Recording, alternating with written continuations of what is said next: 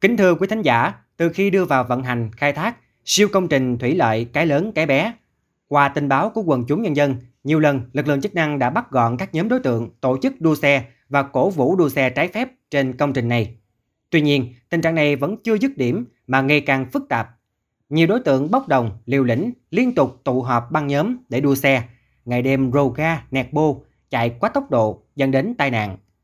Tại sao ngành chức năng địa phương đã xác định được điểm nóng này, thế nhưng đến nay vẫn chưa thể xử lý triệt để? Mời quý vị và các bạn cùng tìm hiểu qua ghi nhận của phóng viên Kim Loan.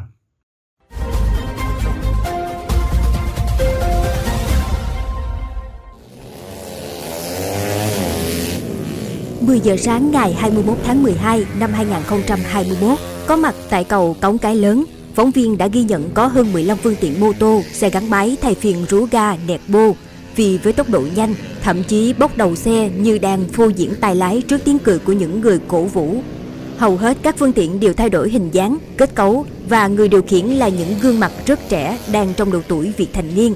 Có cả nam lẫn nữ, Người cầm lái sẽ chạy hết một vòng trên cầu, sau đó tập kết về một nơi để cổ vũ cho xe khác trổ tài. Sau đó cả nhóm giải tán chạy theo nhiều hướng. 30 phút sau lại có nhóm khác đến tiếp tục so kè dù giữa ban ngày.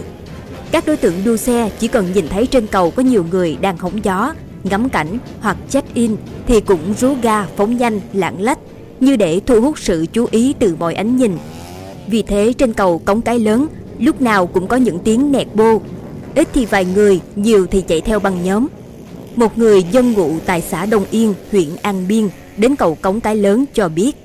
Lâu lâu thì ở nhà rảnh ra chơi thôi. Tại em thấy đua thì em đi chỗ khác thì em không có ờ, vô nữa. Em sợ đó Lái đua nhưng mà lại lỡ như nó nó có luộc tay lái hay là gì nó trúng mình báo nữa không em không dám. Hiện tại công trình thủy lợi Cống Cái Lớn vẫn chưa bàn giao cho địa phương vì còn hoàn thành nốt các hạng mục cuối cùng tại đoạn giữa đơn vị thi công đã dùng dây thép để chặn hai đầu nhằm đảm bảo an toàn trong lúc thi công và cấm người dân lưu thông trên cầu tạm thời. Tuy nhiên, các đối tượng vẫn cố tình đua xe tại hai bên dốc cầu.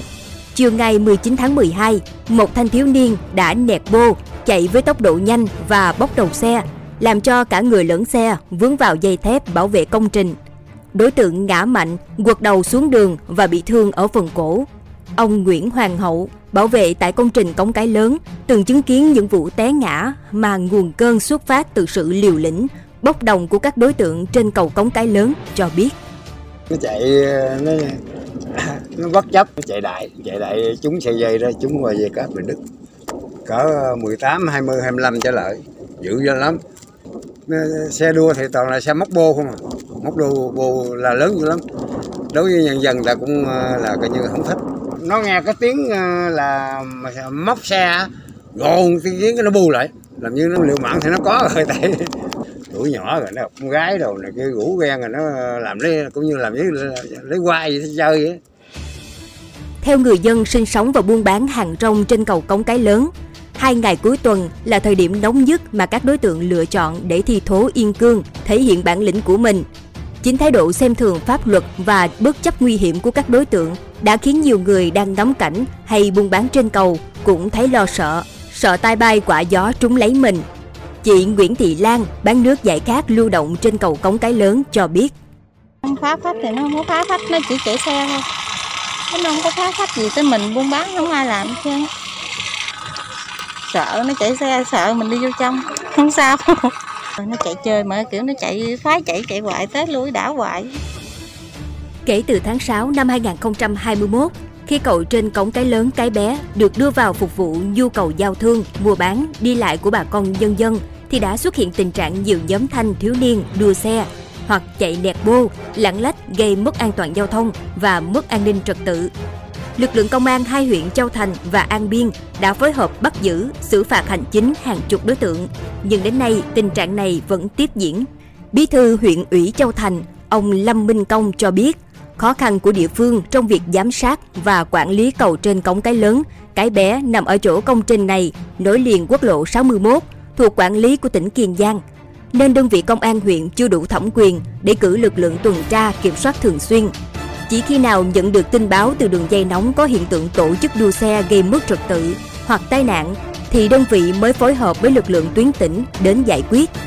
Trao đổi với phóng viên kết nối Bê Công về góc độ địa phương, Thượng tá Dương Mười, Phó trưởng Công an huyện Châu Thành cho biết, hiện nay lực lượng công an không áp dụng hình thức truy bắt vì biện pháp này rất dễ dẫn đến tai nạn nguy hiểm cho cả lực lượng làm nhiệm vụ và các đối tượng.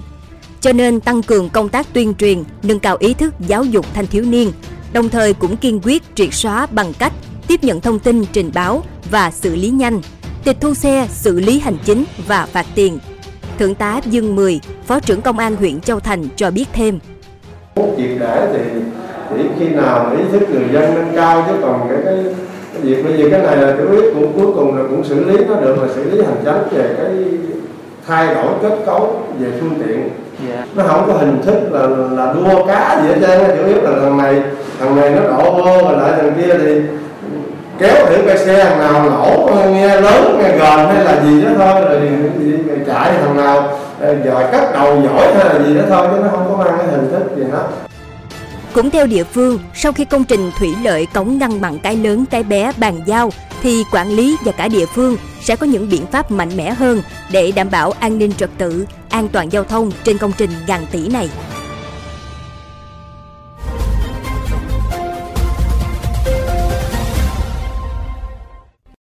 Đến đây, thời lượng dành cho chuyên mục Kết nối Mekong xin được khép lại.